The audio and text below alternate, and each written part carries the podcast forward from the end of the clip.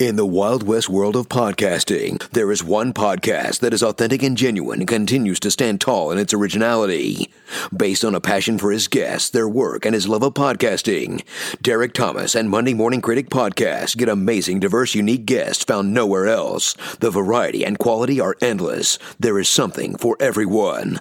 Derek Thomas is the hero you deserve. He's a silent guardian, a watchful protector. Welcome to Monday Morning Critic Podcast. Here is Derek Thomas.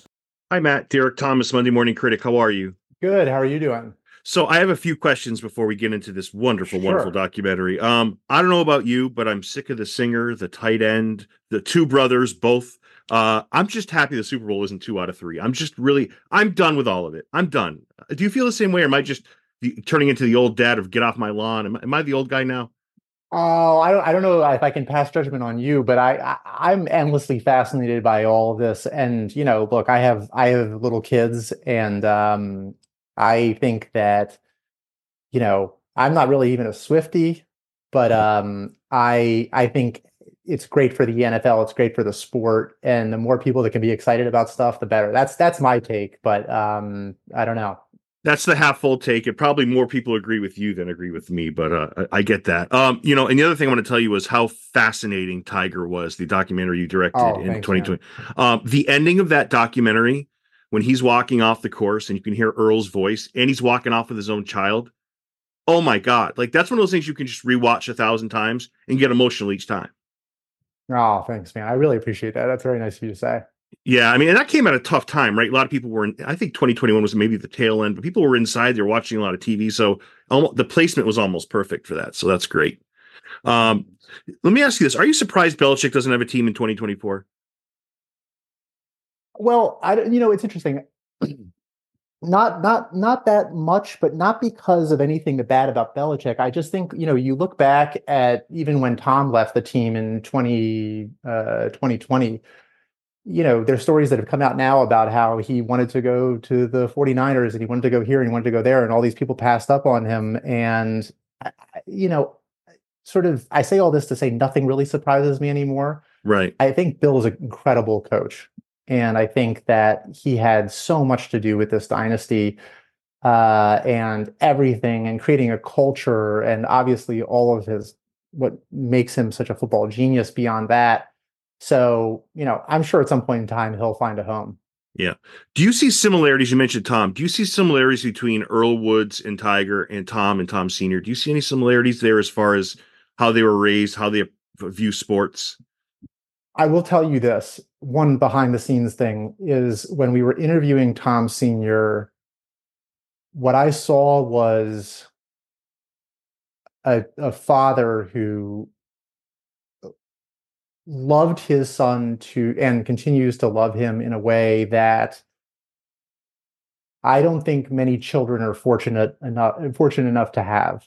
And so I, there were multiple people on the set that day when we interviewed Tom Sr.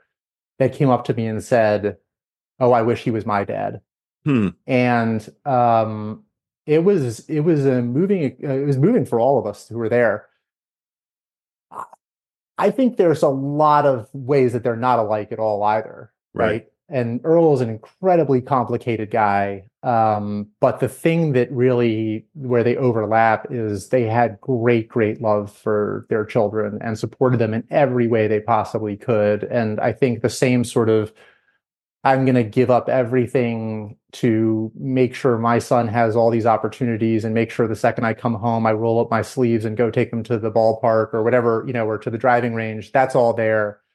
Um, but yeah, no, uh, Tom Sr. is a really remarkable person, and the entire Brady family is also. I mean, the fact that they even, um, you know, were willing to to sort of come and talk to us, and and I think when people watch this thing, they're going to find that they're all very um, honest and revelatory in a lot of the things that they talk about.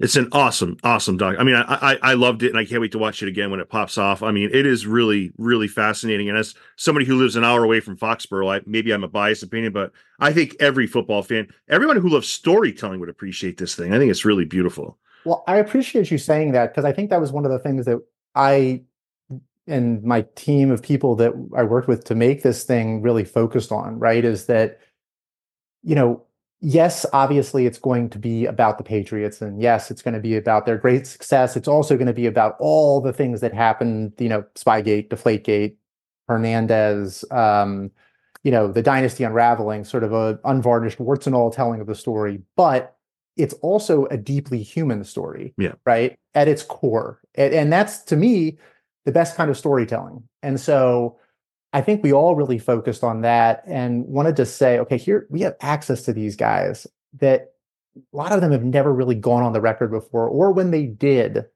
they did it through their own lens, right? Like Bill had a book that was written about him, Tom had his own docu series, but those are very specific lenses to view this story. So instead of doing it that way, let's get a collection of people together and ask them all of the questions the the the ones about their great successes the ones about you know the scandals the warts and all eh, but what you find in it is these guys people are just like us. They're going through really complicated things like feeling like they've been betrayed or feeling as if they're passed over facing their mortality for the first time all of this stuff. And and yes they're doing it on the biggest stage possible but it is very similar to what a lot of us go through. And and i sort of think of it like you know shakespeare but with footballs. Yeah um, yeah. because it is human. It is it and that's sort of like like i said you know that's what i love about storytelling. And those are the kind of stories i like to watch to read to consume and hopefully uh, people see that when they watch this thing. Yeah who you managed to get is pretty fascinating. You got you've got quite the ensemble of people that people are going to see when they watch this. Um you know what i you know it brought it brought back a lot of memories for me.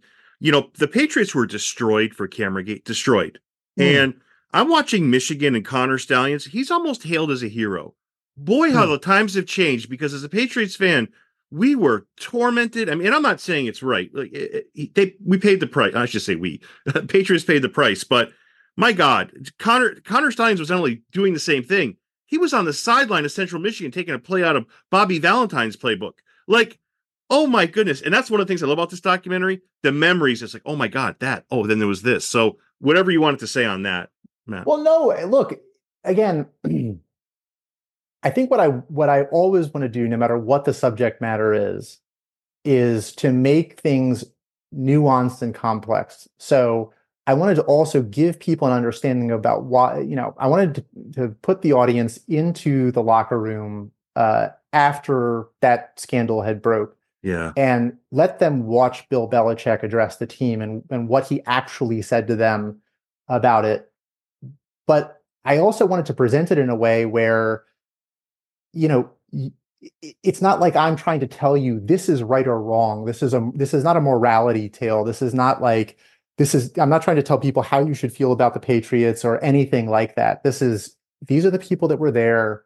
Listen to them tell the story and we're going to present all sides of it and and and we're going to not just do it for the sake of presenting all sides but do it in a way that's fair and right and say you make up your own mind and um I think when you're telling a story like this that people think they understand because it's been covered a lot, I think that's the most important thing you can do. Yeah, that's a great answer. You know, it's amazing because Be- Belichick's always tormented for the way he treats the media. But some of them around here have been absolutely terrible to him. Even when he was winning these Super Bowls, they've been horrible. And then they're stunned when he's he gives them the same type of treatment in return. So it's like it's fascinating the behind the stuff scenes is fantastic. I'm like, how do you hmm. get that? How do you? So you did a great job in, in, in, that regard as well, Matt. Thank you very much. Appreciate it. Yeah. Um. So the other thing I want to ask you was, you know, Brady's roots in Michigan. You know, um, what he went through Michigan. How much of that you think plays into who he was as a player? You know, never having that official starting job. He starts swinging off the same way. You know, he's never really viewed as the guy. That do you, do you think his Michigan roots gave him that that kind of or that was played into the equation?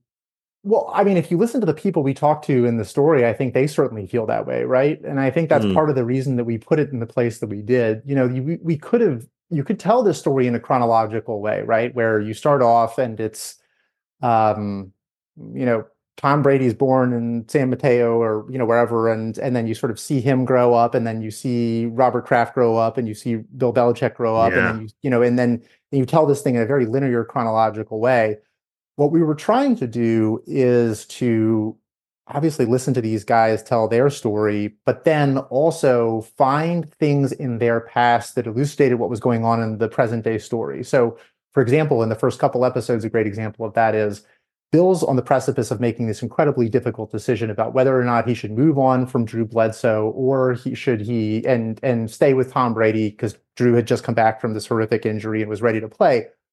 And so at that to me, to me and to the people we were I worked with to make this story, we felt like that was a great time to bring in the Cleveland story where he moved on from another quarterback and we see we sort of see how it went.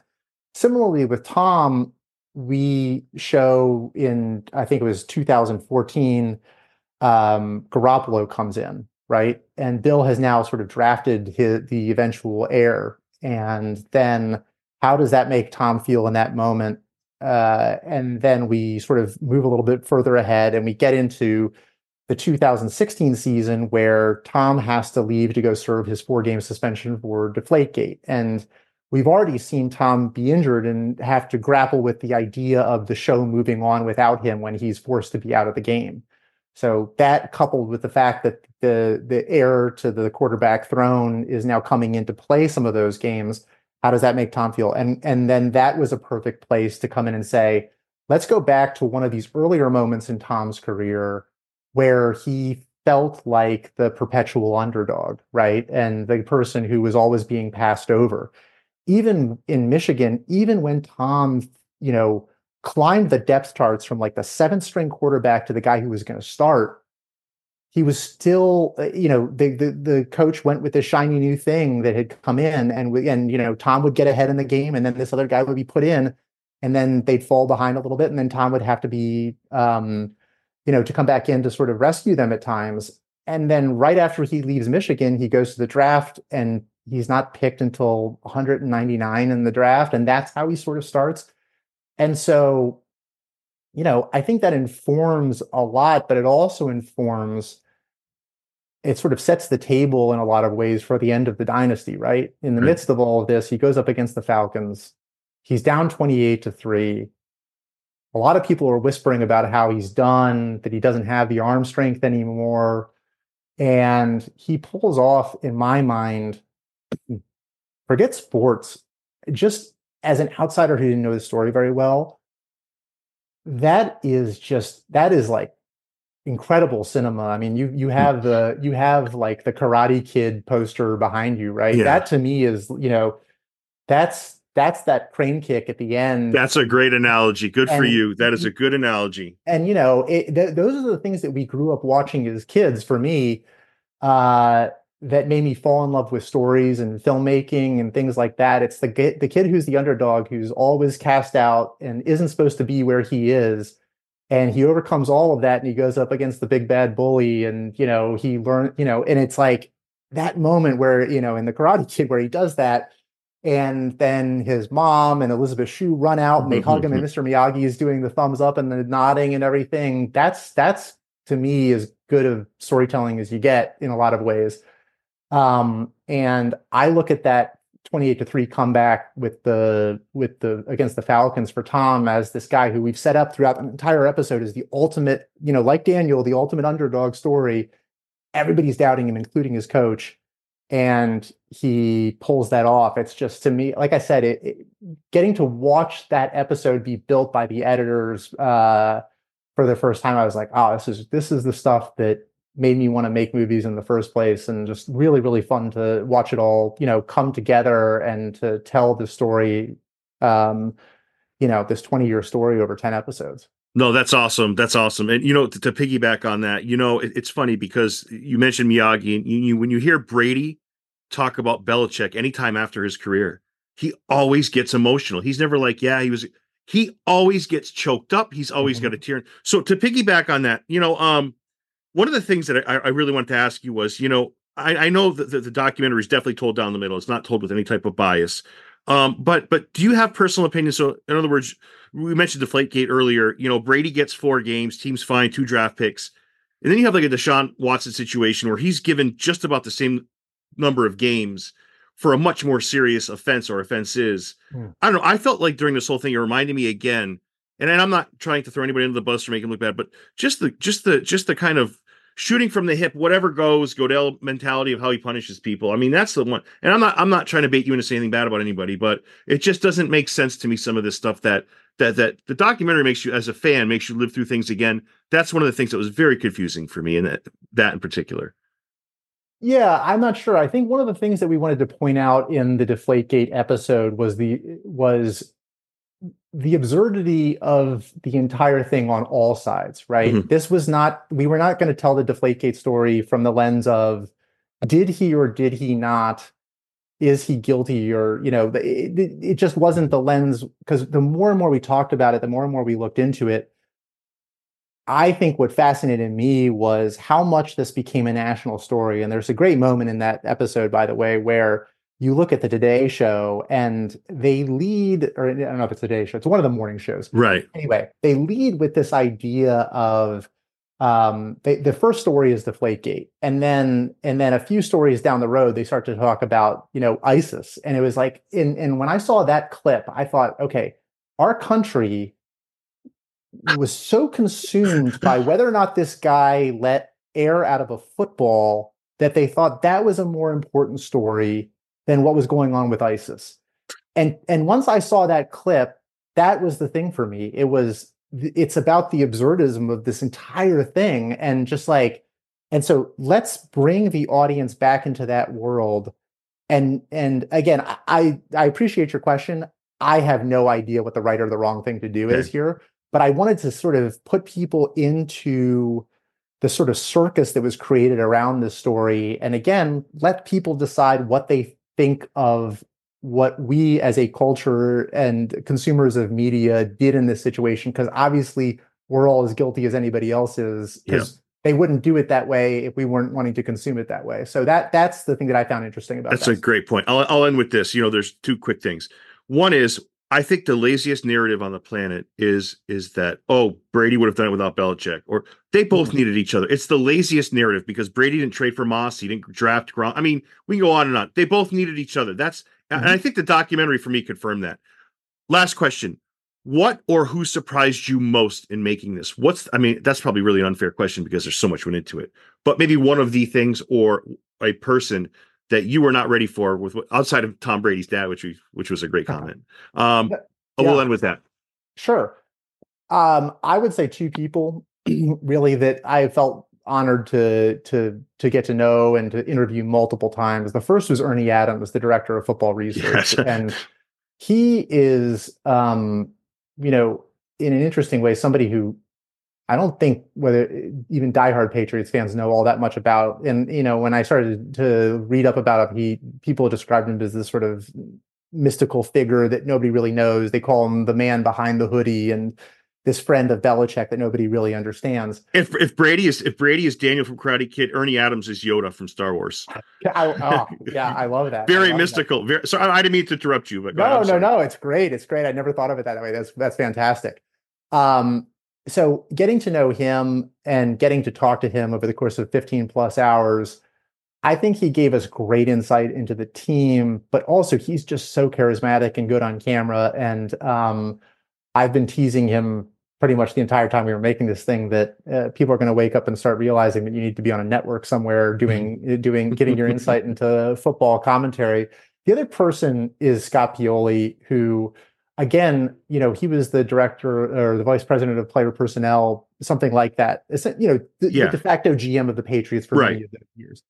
Um, and both of those guys hadn't really done a lot before about the Patriots and and had been left out in many ways of the Patriot history, even though they were so integral to creating the foundation with Bill and Tom and Robert.